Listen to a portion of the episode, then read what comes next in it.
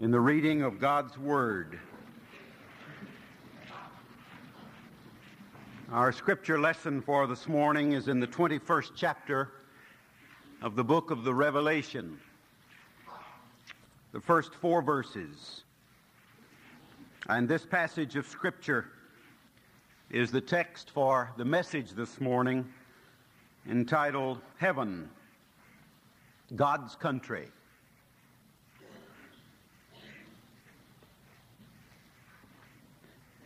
And I saw a new heaven and a new earth. For the first heaven and the first earth were passed away, and there was no more sea. And I, John, saw the holy city, New Jerusalem, coming down from God out of heaven, prepared as a bride adorned for her husband. And I heard a great voice out of heaven saying, Behold, the tabernacle of God is with men, and he will dwell with them. And they shall be his people, and God himself shall be with them and be their God. And God shall wipe away all tears from their eyes, and there shall be no more death, neither sorrow, nor crying, neither shall there be any more pain. For the former things are all passed away. Now let over the course of civilization, some of the most fascinating reading that we can do is to study how nations come into being, study their lifespan, the reasons for their decline, and ultimate death. Probably the most famous study of its kind is the three volume study by Gibbons on the rise and fall of the Roman Empire. Striking are the parallels of the attitudes and actions and what seems to be evidences of the decline in our own beloved America. The parallel between America and Rome are almost appalling. There are a great many different kinds of nations on the face of the earth today. A lot of interesting countries.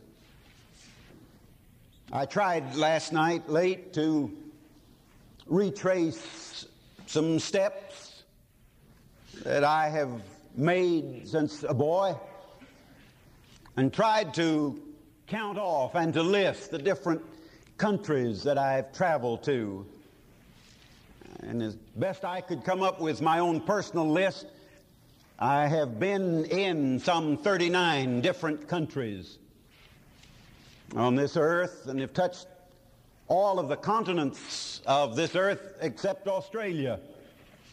I was about 40 miles north of it one time and was wishing I could get down there too, but I couldn't. A lot of the countries that I have been to have been fascinating and interesting.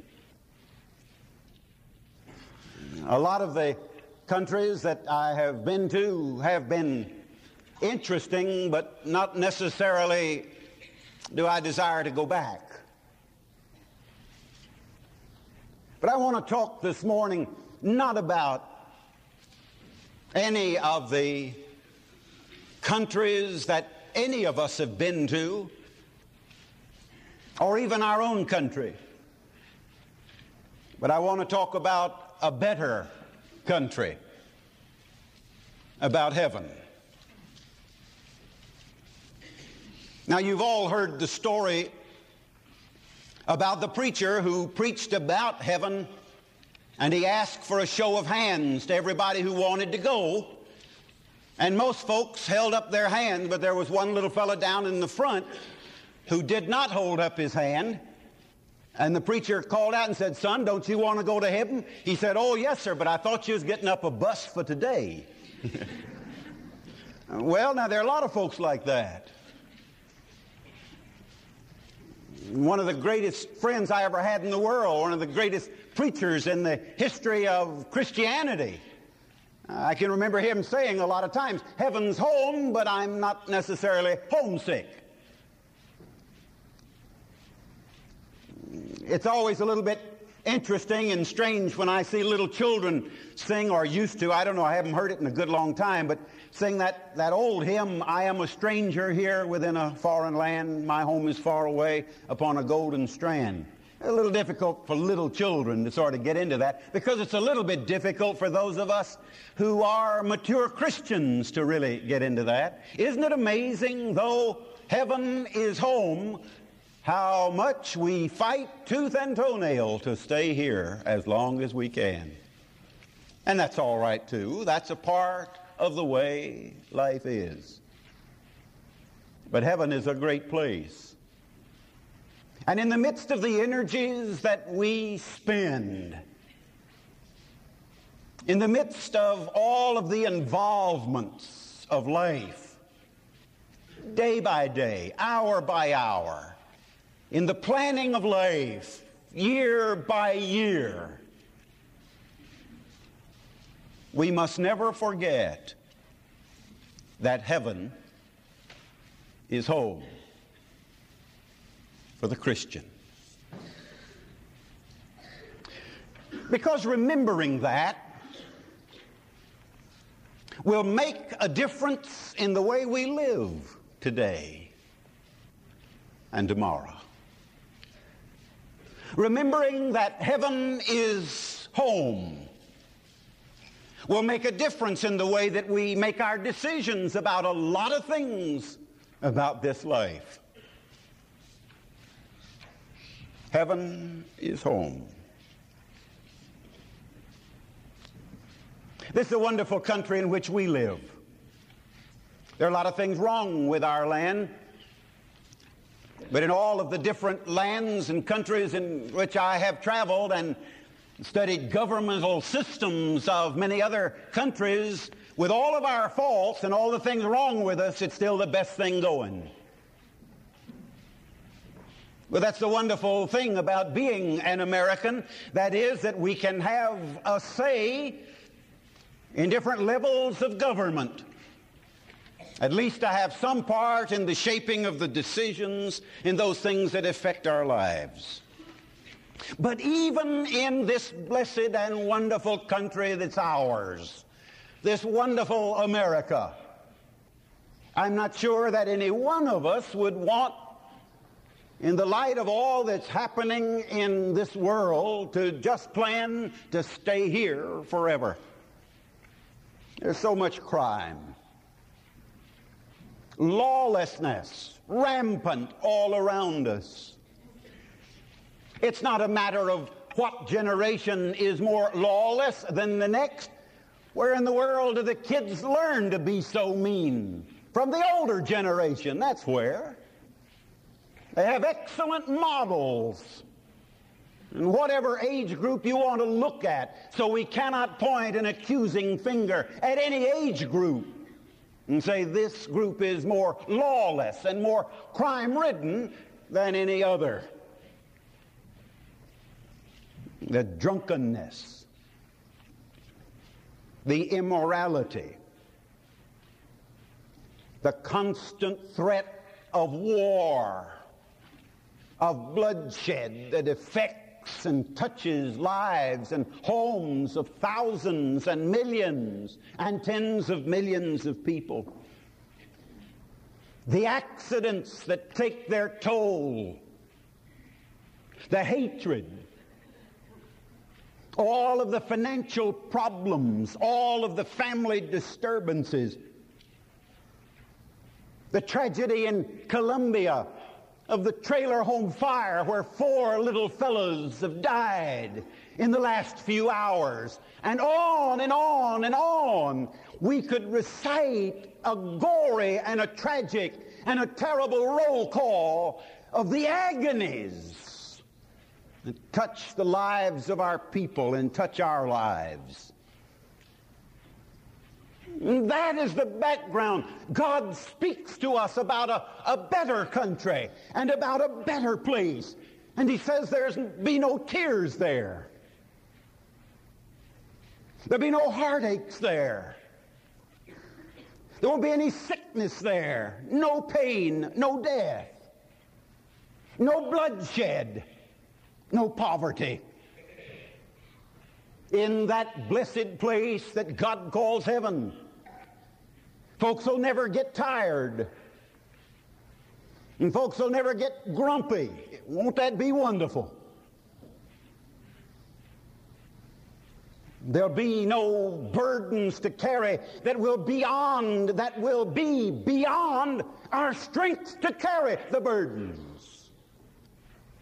Let me pause for a moment if for a parenthesis to say, I don't accept the medieval artist's picture of heaven that just has us in a, in a white robe and floating around on a cloud and, and uh, with wings and plucking harps and doing nothing for eternity. That's not heaven. Heaven is going to be a place of work. Heaven is going to be a place of labor. But heaven is going to be a place where our work does not destroy us and our labor does not tire us and where we can work and labor and enjoy the fulfillment of the efforts put forth. It's going to be a marvelous place where people never ever grow old, where we never ever have to say goodbye. Be a place where there's no sin because there's a marvelous place like that where there's no sin, then no one ever goes wrong. Why? In heaven, we'll be able to travel for miles and miles and never once see a funeral home. We'll be able to go for a thousand miles, fifteen hundred miles in different directions, the Bible tells us, and never, ever see a graveyard. Never see a tombstone rear its head to mark the place where death has conquered in his king. Oh, it'll be a country, a glorious country, and nothing ever spoils. There'll be no thunderstorms, there'll be no hurricanes, there'll be no tornadoes such as swept across Arkansas and northern Louisiana last night, where death came suddenly in the midst of the night when the funnel of the tornado touched down unexpectedly. No such thing. Because all of the elements of weather, all of the elements of the universe will be under the perfect control of God Himself. In that place where the lion and the lamb lie down together, all of the elements of the universe under the control of a glorious God. What a city. What a place. What a country. There'll not be the sun. No sun to shine there. We don't have the need for a sun, for the Lamb of God gives his brilliance to the whole place. No drunkards. No tobacco. A lot of you folks going to smell better in heaven.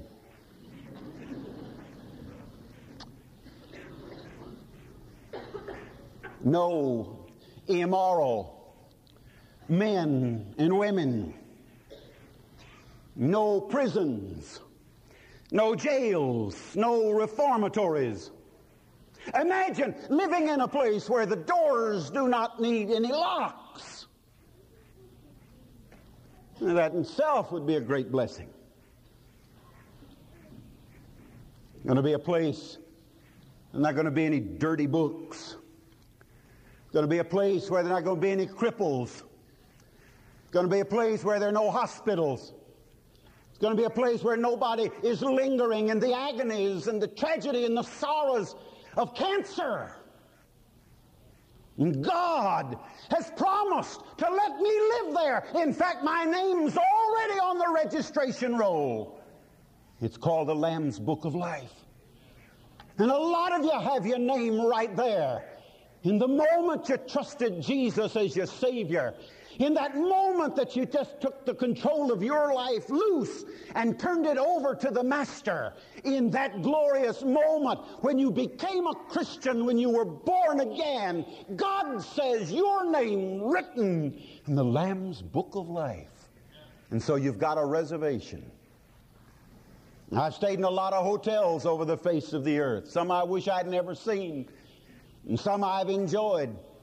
But I'll tell you one thing I've checked in to the glorious hotel of all the universe, and the name of it is not Hilton, it's heaven. And the name is there. And God has made a promise. But wonder of wonders of wonders is the fact that all over this world there are countless millions of people who say, I don't want to go to heaven.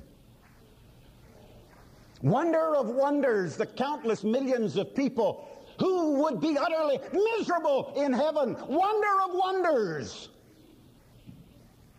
are the number of people who, when asked, Are you going to go to heaven when you leave this life? who say, Sure, I'm going to go to heaven, but they're living like the devil every day of their lives. I don't know why they want to go to heaven.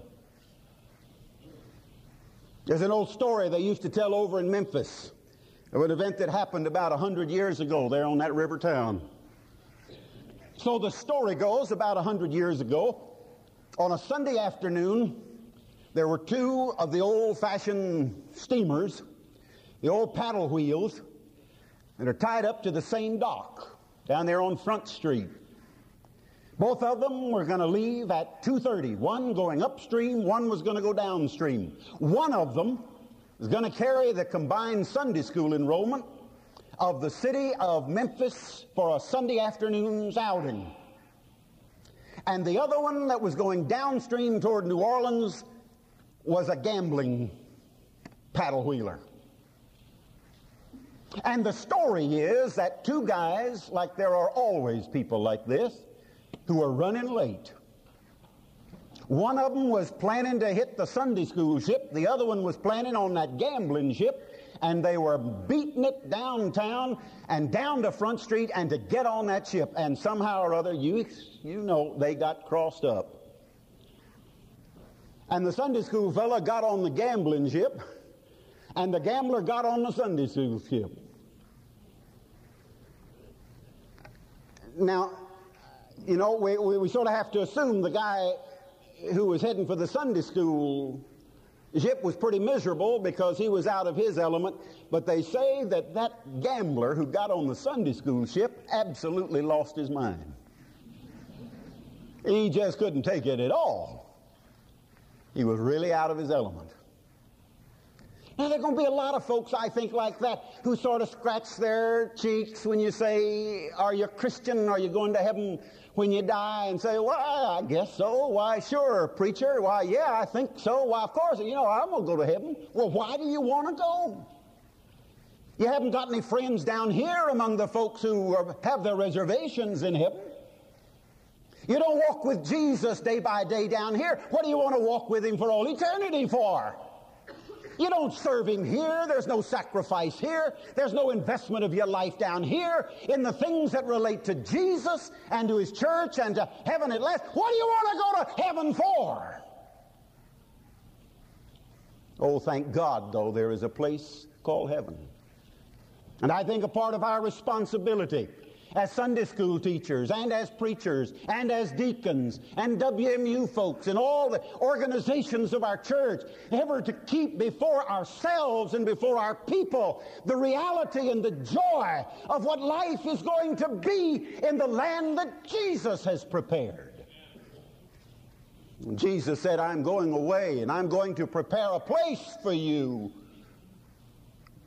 Jesus is either the greatest liar who ever said anything, or else he plans to come through on his promise. And I think he does. A place. Oh, what a marvelous city. The Bible tells us that that city that that city is going to be 1,500 miles wide and 1,500 miles long and 1,500 miles wide. The glorious new city. The wall 215 feet high of jasper, and the supports are going to be 12 foundation stones named for the apostles and overlaid with precious stones, and there are going to be 12 gates, and each one of them guarded by the angels name for the 12 tribes. It's going to be a city, the Bible tells us, of pure gold, like clear crystal. And a river is going to flow out from the center of the throne to all the city. At the very center of it will be the palace of the king and his throne surrounded by a rainbow. 24 seats at the foot of it for the holy beings to gather. And four magnificent beings stand guard. And Jesus called it home. Jesus said, It's my Father's house. Jesus said, It's the new Jerusalem, it's the holy city. And it'll come like a bride adorned for his husband. Do you want to go there? Would you like to live there? Would you like to see some of the glories of what God has in store? Why, it's not just going into cold storage. It's not just going to, to sleep in a, in a bland kind of nothing, never, never kind of land. Why, earth, in all of the promises and the excitements and the adventures of earth, will be just like a little vestibule in the midst of an enormous building that God is preparing for His own. It is a prepared place for a prepared people. Don't forget that. I go to prepare a place for you, said Jesus. And if I go and prepare that place, I'll come again. I'll receive you unto myself, that where I am there, you may be also. Oh, John sang so gloriously while ago about heaven. It'll be heaven because Jesus is there. That's right. Because Jesus is there. I go to prepare a place for you. Heaven's a prepared place, but it takes a prepared people to get ready to live there. And that's what Jesus came to earth for. That's why he left heaven to begin with and came down here and walked among us, born in Bethlehem's manger, born of the virgin womb of Mary, born a sinless life, born and lived that sinless way so that at last, dying on the cross, he who knew no sin could take my sin and yours, and we could then be clean and we who are so scarred and marked and disease ridden with sin could be made brand new by our faith in Him. And that His blood washing all those sins away and clothed in the righteousness of the mantle washed by His blood, we then can stand spotless and clean and pure in the presence of God for all eternity. You've got to be prepared before you can get to heaven.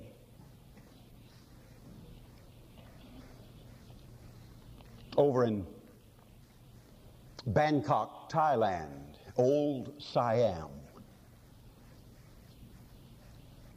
there remain some of the most interesting and colorful and fabulous palaces you could ever see.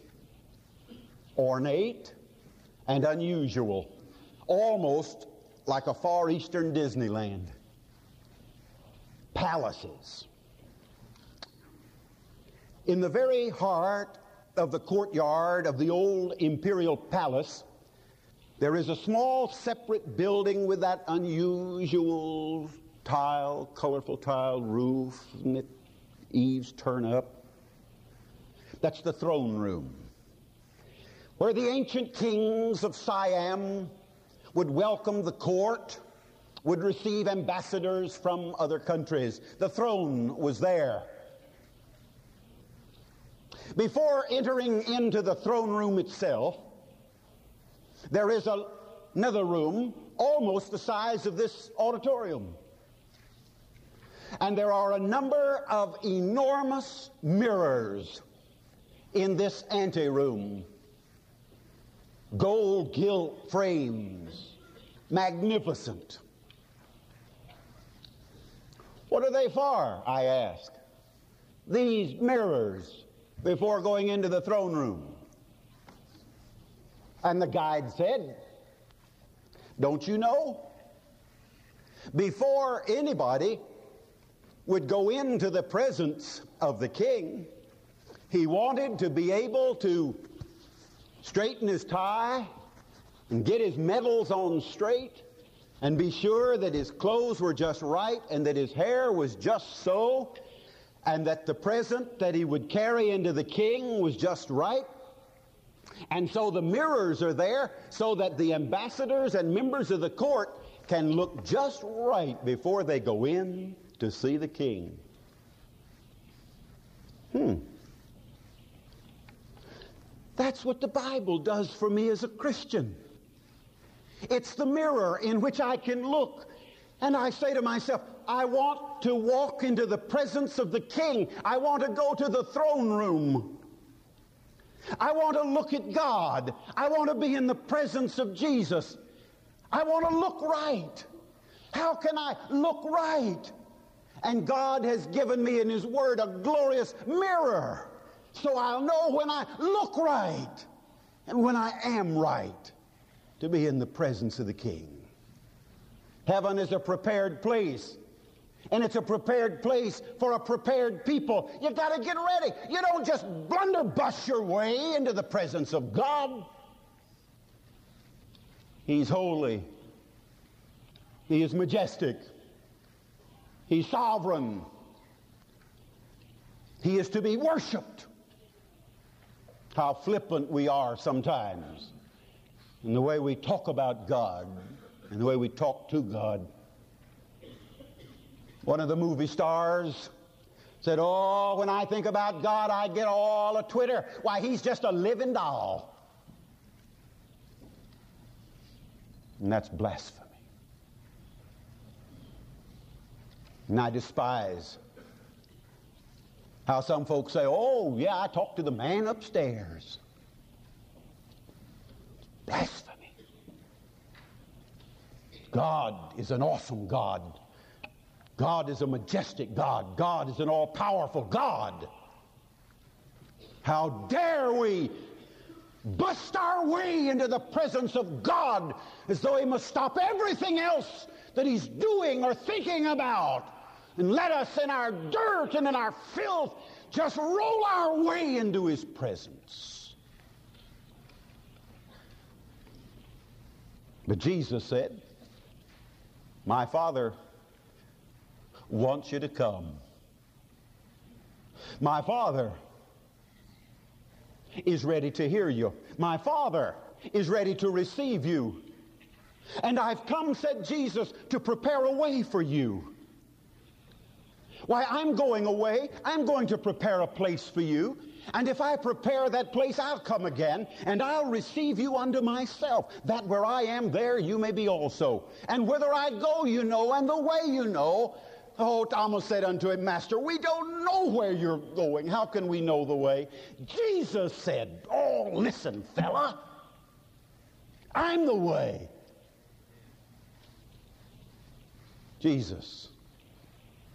Jesus is the door to heaven. Jesus is the gate of heaven swung open wide. And Jesus himself declared the glory of the truth. No man cometh unto the Father but by me. And if you try to get there on your grandpa's coattails, you won't make it. And if you try to get there because of some name that you've inherited, you won't do it. And if you try to get to heaven because you're a member of a church somewhere, it won't work. And if you think you're going to go to heaven just because you've gotten wet in a baptistry somewhere, you'll be mistaken. And if you think you're going to heaven just because of some money that you've given to some good causes, even Christian causes, you got another thing coming. The only entrance to the presence of God is Jesus Christ, no other. Now, after you know Jesus, after you love Jesus, after you accept Jesus, you ought to be baptized and you ought to be involved in the church and you ought to give sacrificially and you ought to let your life be given over to Him totally and completely. But these are the fallouts, these are the things that follow faith in Jesus. Heaven. Heaven's a prepared place for a prepared people. And I'll tell you this, and I'll guarantee you this out of the authority of the Word of God. Nobody, nobody who does not really want to be in heaven is going to be there. I'll guarantee you that. If you don't want to go to heaven, you won't go. God's not going to force you. If there are folks who live next door to you and they don't want anything to do with God and they don't want anything to do with the church and they don't want do anything with God for all eternity. Listen, God is not going to force His love and His presence and His grace upon them for all eternity. No. The only folks who are going to go to heaven are the folks who want to go. And if you want to go to heaven, there's a way. If you want to go to heaven, there's an open door. If you want to go to heaven, there's a way to get prepared. There's a way to be clean. There's a way to get the clothes right, to be washed in the blood of the Lamb. You want to go to heaven, you can do it. One of my real heroes, some of you have heard me tell this story. One of my real heroes of the pulpit is a great black preacher by the name of John Jasper. I've read the story of his life by Richard Ellsworth Day over and over and over and over again. I try to read it once or twice a year. It's a glorious little book called Rhapsody in Black. Richard Ellsworth Day tells the story of this great giant of the pulpit. He was pastor of one church for 63 years. Can you imagine that? He died in 1901. He was pastor of the Sixth Mount Zion Baptist Church in Richmond, Virginia. What an imprint for God he made on that city and beyond that city around the world. John Jasper was an old man. That morning he was at the platform of his church, the church that he loved. Somehow, as he sat in his place, he, he somehow sensed this may be the last time I'm going to preach to my people. Something just came over him. And sure enough, he only preached to that congregation one more time. He had planned to preach something else that morning. But he decided with that feeling that come to him from God, this is the last time you're going to preach to you folks.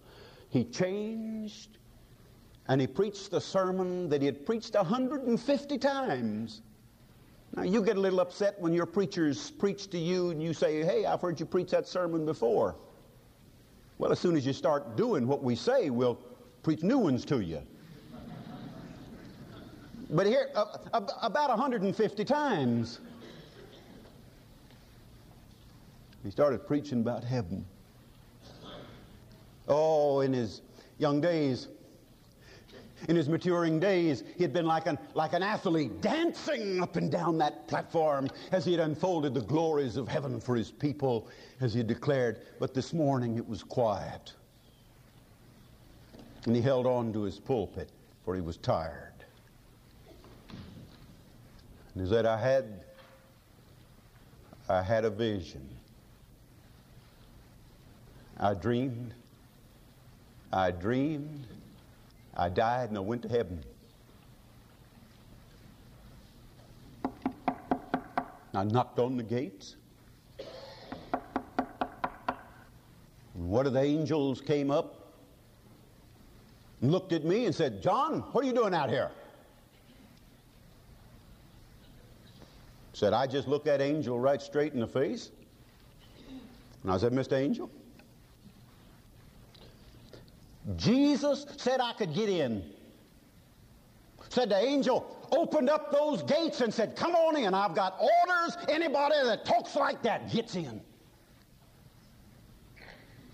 Said I went in.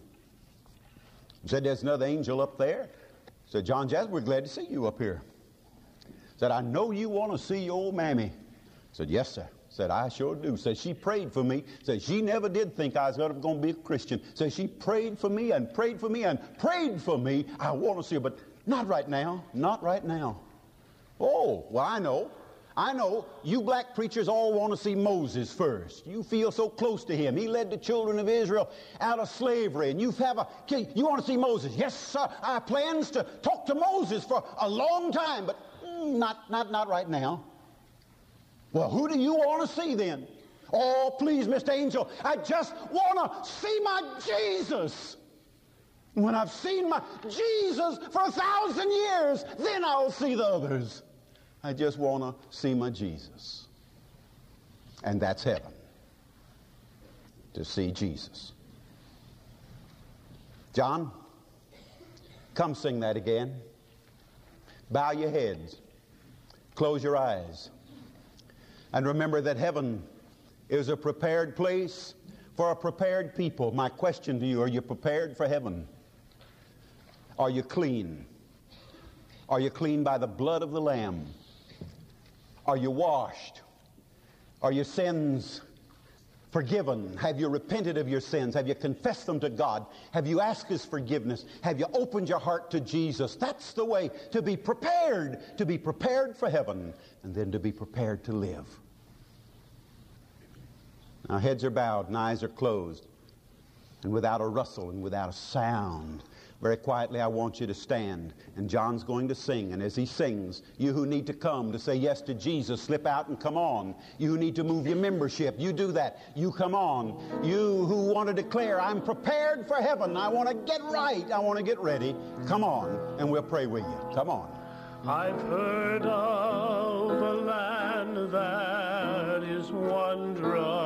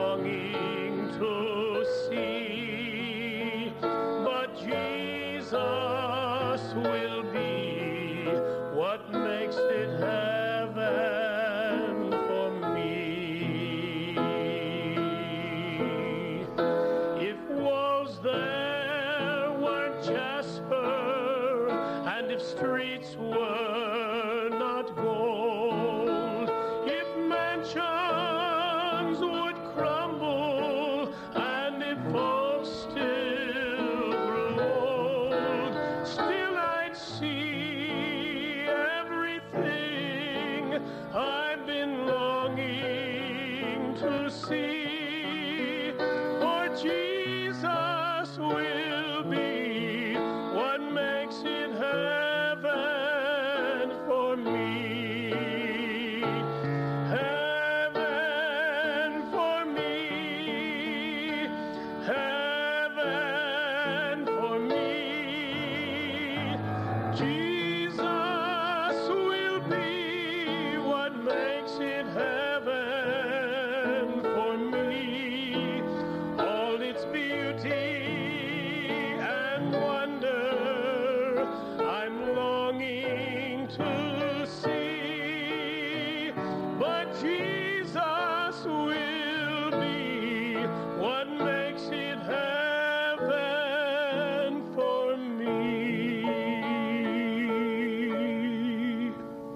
Bless you. Be seated, please.